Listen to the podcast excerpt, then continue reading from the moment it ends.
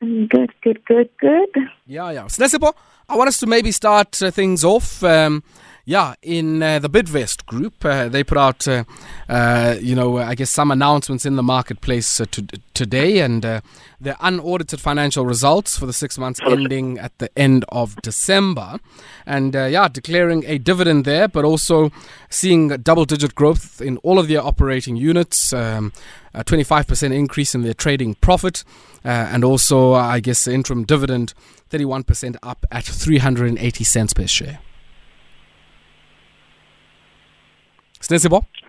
Yes, Yes, yes, yes, yes. Yes. So, uh, yes, yes. what did you make of these numbers? Um, they're impressive set of results. I, I think um, it, it, it just shows that uh, the economy is growing. You had um, with the double-digit increases across different product range, uh, across the different divisions, and uh, you know, with this long history in this entity, and they've taken advantage of a lot of the opportunities. But it's also important to understand that the year prior, in, as a comparative, was a lower base than Yes. previous. And when we compare these numbers to 2019? Uh, yeah, no, they are growth, but I think we, there is significant growth. A, a good thing to also understand was ultimately was because um, because of uh, the the the, the, site, the, the, the, the, the each of the different divisions, and they were just able to just um, take advantage because it wasn't just the top line increase; the profitability grew significantly as well, meaning they were able to work at more effective, more effective than prior. So it, it's some ups and some downs as well. So it's yeah, some ups and downs. Yeah, and I guess I mean if if we look at some of their trading unit, uh, trading divisions here, very very defensive. Uh, so even you know uh, when things were, I guess when we we're in the thick of things with COVID nineteen, many of the divisions of Bidvest were able to perform quite well, largely on the basis of what it is that they do. Mm. Mm. So no, no, no, no. I think it was actually quite impressive. They are. It is defensive. It's, it's one of those um, was uh, they're in almost everything you can see when it has to do with things with toiletries and chemistry, and that's I think for me is shows just in terms of how they work, and also they do have a bit of a financial services arm, which is also looking um, quite impressive as well. Mm, mm. So, Zibo, let's pause here for a second and take a quick spot break. And uh, when we come back, we'll continue uh, taking a look at uh, some of the uh, news that came out of uh, uh, the companies. And we'll shift our attention to Sea Harvest as well, which put out a set of numbers. And then we'll also take a look at the spillover of the Russia Ukraine conflict on the aviation sector. The real men of Metro FM stand together in the fight against gender based violence. Metro FM, turning 16 days into 365 days. This is Metro FM Talk with Ayabonga Tawe. Business Wrap. Business Wrap of the Day on Metro FM Talk with Ayabonga Tawe. Yeah, 22 minutes it is after 7 p.m. We take a look at the latest in the global economy and uh, the financial markets, and uh, also uh, just in terms of company news as well. And uh, uh, we took a look before we went to the break at uh, some of the numbers that have come through from Bidvest and uh, seeing trading profit up 25% to 5 billion rand or so there, and 7 billion rand generated in cash from operations before a adjustment there for working capital, and also I guess yeah, seeing the net asset value growing there as well. But we shift our attention from, I guess, uh, what what's happening uh, in the uh, um, what do they call it? Diversified industrial space. Um, I don't know, and services as well. Uh, to um, seafood and uh, the world of dairy, and saw some numbers coming through from the Sea Harvest Group. And Stesipo, what did you make, I guess, of the showing of Sea Harvest? Um, one relative improvement in their revenue, but also a 10% uh, improvement in operating profit, and also declaring a, uh, a dividend there, which was up 24%. Um, so they had a very, very good year. So uh, their main business uh, business of fishing um, had had a good year-on-year growth. Then you had, um, remember last year we discussed their the acquisition of to diversify some of the income sources into cheese processing, and that was Yes. at a very good year, and mainly driven on the fact that obviously groceries do very very well, but there's uh, uptake in uh, uh, companies that provide convenience products and having those cheeses, and that's a great does very very good well for results. Yeah, yeah, and and, and I, I guess when we look at um, you know the, their offering, let's maybe separate it just slightly. If, if you look at the fishing uh, offering, uh, you know they have operations here in Southern Africa and also uh, in Australia. How did those fare when you compare them to maybe what was happening on the dairy side of things uh, with Ladismith in the cheese, butters, and powders? Uh, yeah, cheese had a very good year.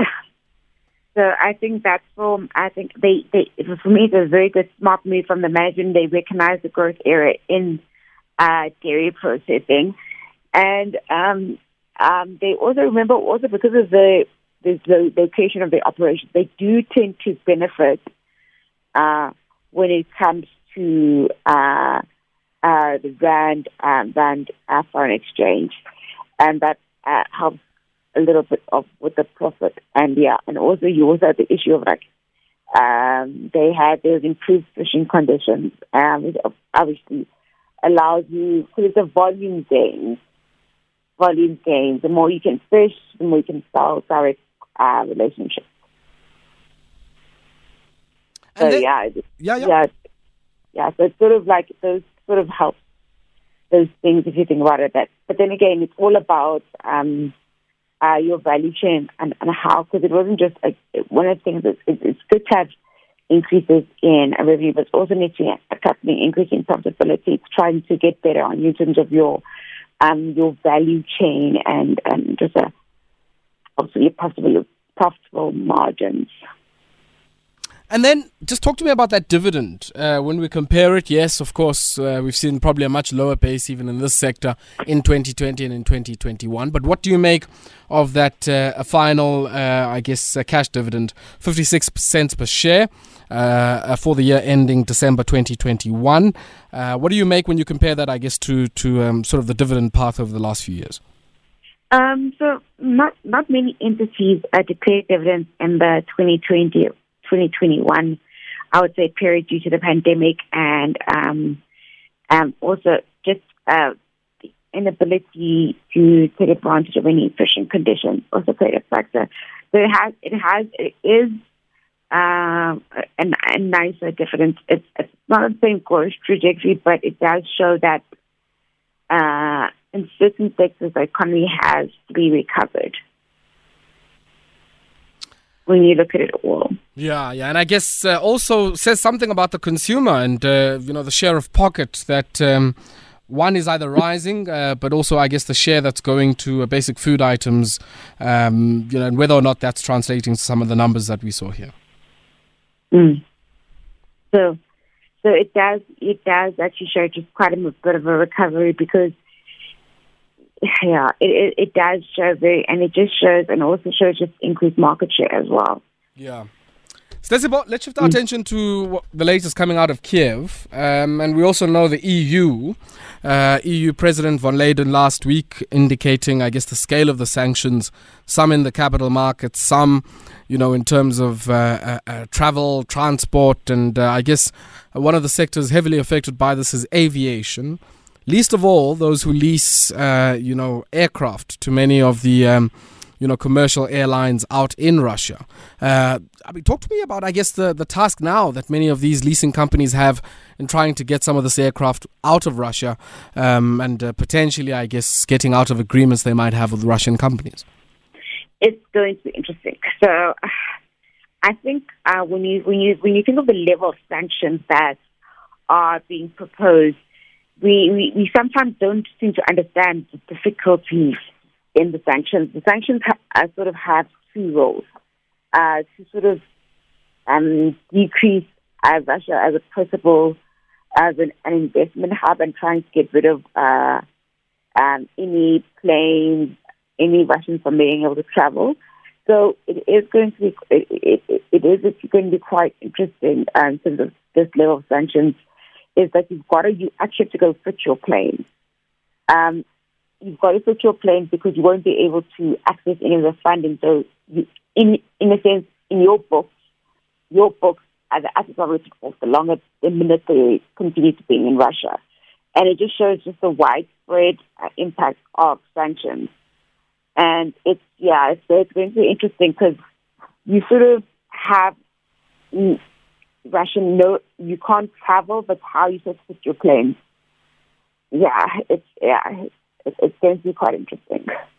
I mean, and the implication of this, if more than half of the fleet of many of the commercial airlines is leased uh, from, you know, companies outside of the Russian Federation, I mean, what is this going to mean, even just for domestic travel within the Federation? And there will be none.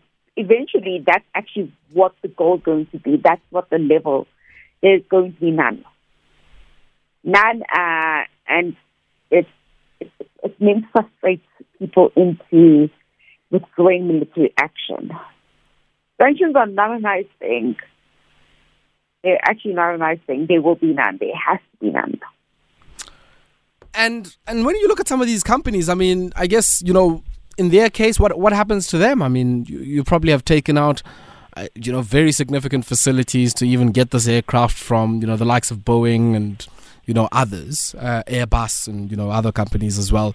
Um, what then happens to those facilities when you kind of have to withdraw them from many of your clients, um, you know, on the other side of the Iron Curtain? Yes, they, they, that's, that's, it, it, it's what they need to do. They're going to take, there's going to be heavy losses, of course, just on the feasibility of having to collect everything back you have no choice. Because you lose money. It's, it's, it's sort of uh, the, the planes worth a thousand rand. If you lose it, you lose a thousand rand. But if you try transport, it's going to cost you 300 rand. It's, it's those type of things. You're trying to manage your losses. I think that's it's, it's, it's hefty losses are going to come because it's just the feasibility, just the sheer volume. I don't think we we understand how big the market is of the of the planes, and with them not being able to move all of them appropriately, it might, it's going to be a challenge. Just as yeah. yeah, your assessment of some of the other financial sanctions that have been levied here on banks in Russia or within the federation, the ability to raise capital, um, and I guess the implication that's going to have on many of the industries uh, in Russia that are reliant on some of that capital it's definitely going to help any investment in anything else in Russia. But that's the purpose of the financial sector um, tariffs. And when you when you think about the losses, you've got it. You've got uh, even the owner of Chelsea. Uh, he has to put uh, the, his owner's personal ownership in a trust now. So it's it's it's it's it's, it's, it's, it's with the sanctions. It's, it just basically dries up any capital and your ability to freely move your assets. It's, it's literally driven to make things uncomfortable as possible. Uh, with uh, the further proposed actions of SWIFT, it's uh, being proposed by um, the U.S. driven by President Biden. It's yeah, it's it's it's, it's going to be quite interesting, and you're going to start seeing the the possibility of uh, uh, Russia formally adopting uh, crypto and the usual things that's been discussed within various groups, which is what happens when you shut down the entire country from the world financial system. Because we're no longer in a cash holding uh, asset. We're all about digital, holding the cash digitally. Mm. And then I guess the role of China in the whole thing, because while a lot of these sanctions may be felt, a lot of people are suggesting that a big part of Russian trade in the last few years or so uh, between Russia and the likes of China has been undertaken, you know, in currencies other than the US dollar. Um, just some of your thoughts on that uh, and whether or not, I guess, a particular and unique relationship that uh, Russia might have or that we might see come out of this with China might be able to allow them to weather the storm of sanctions somewhat. Um, so basically, the Chinese have not taken a stand, a formal, formal stand on the matter, and they are one of Russia's biggest trading partners. And if they were to adopt the sanctions, it would be cause significant losses and actually result in product shortages uh, in Russia because of the reliance too much on China. So it's like I said, I'm just quite interested to see how it play a part because when you have a country that starves off from any access of liquidity uh, in hard currency, you, like that's why people think that there's going to be a move towards digital currency. You saw the the Reserve Bank in Russia increase interest rates to 20%. Uh, they still supporting the financial market. Like I said, it's going to be interesting to see how long can they hold out. And bear in mind, it's been less than a week of these being announced, and the quickness in which the implementation has been is actually quite insane and quite impressive, and just mm. shows how pro- much progress uh, technology has made. Yeah. Mm. And then the last one, Snesipo, I mean, we're going to be uh, talking about this with the DDG uh, at the Department of Employment and Labour. Uh, the National Labour Migration Policy out for public comment this afternoon. Effectively, um, you know, I, I, guess proposing the creation of quotas uh, for the employment of foreign workers in specific sectors. W- what do you make of this one? It's more than a phobia. We already have a prescription. We've got employment equity. We have a prescription uh, in terms of who needs be African. And I honestly feel that this is again part of the current rhetoric in uh, local political circles of there being two foreigners and foreigners stealing jobs. Um, it's, it's, and it's specifically aimed at black foreigners because for me, employment equity covers the whole industry. We know there needs to be that uh, employers need to comply with X, Y, Z. Mm. And then how do you det- determine what is a fair and appropriate way but to determine these quotas? I guess that there's the other question, which is that the Employment Equity Act would apply to designated, you know, em- employers, um, and those would be employers, I guess, with more than 50 people, I understand, um, in their mm-hmm. head count. Um, and so there would then be, I guess, this universe of firms that have 50 or less people in the firm uh, who, I guess, you know, wouldn't necessarily be required to report on the demographics in their workplace as, as per the requirements of the Employment Equity Act. No, I hear what you're saying. I, am just saying that the the proliferation of the specific being announcements is driven by the rhetoric that there's too many foreigners working in South Africa. Okay, all right. It's it's it's driven primarily, and that rhetoric has been it's been very very loud.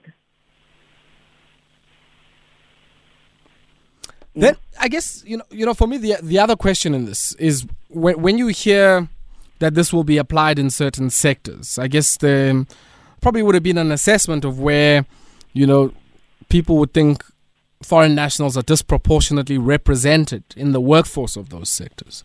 Um, I mean, which sectors would those be? I'm suspecting they're going into mining and agriculture, uh, they will try with tourism, but that's where I suspect the thing because you don't hear the con- that comment being said when people talk about financial services. It's about uh, the perception that there is specifically in the in the low skill wage economy that foreigners are overrepresented. So that's why I, uh, it's going to gear towards. Okay, Snesipo, we're going to have to leave it there for tonight. It's always a pleasure catching up with you, and uh, thank you very much for your time. Thank you. That there was Snesipo Maninjwa, independent market commentator and analyst, joining us there for our wrap of uh, the latest out in the markets. We also saw today.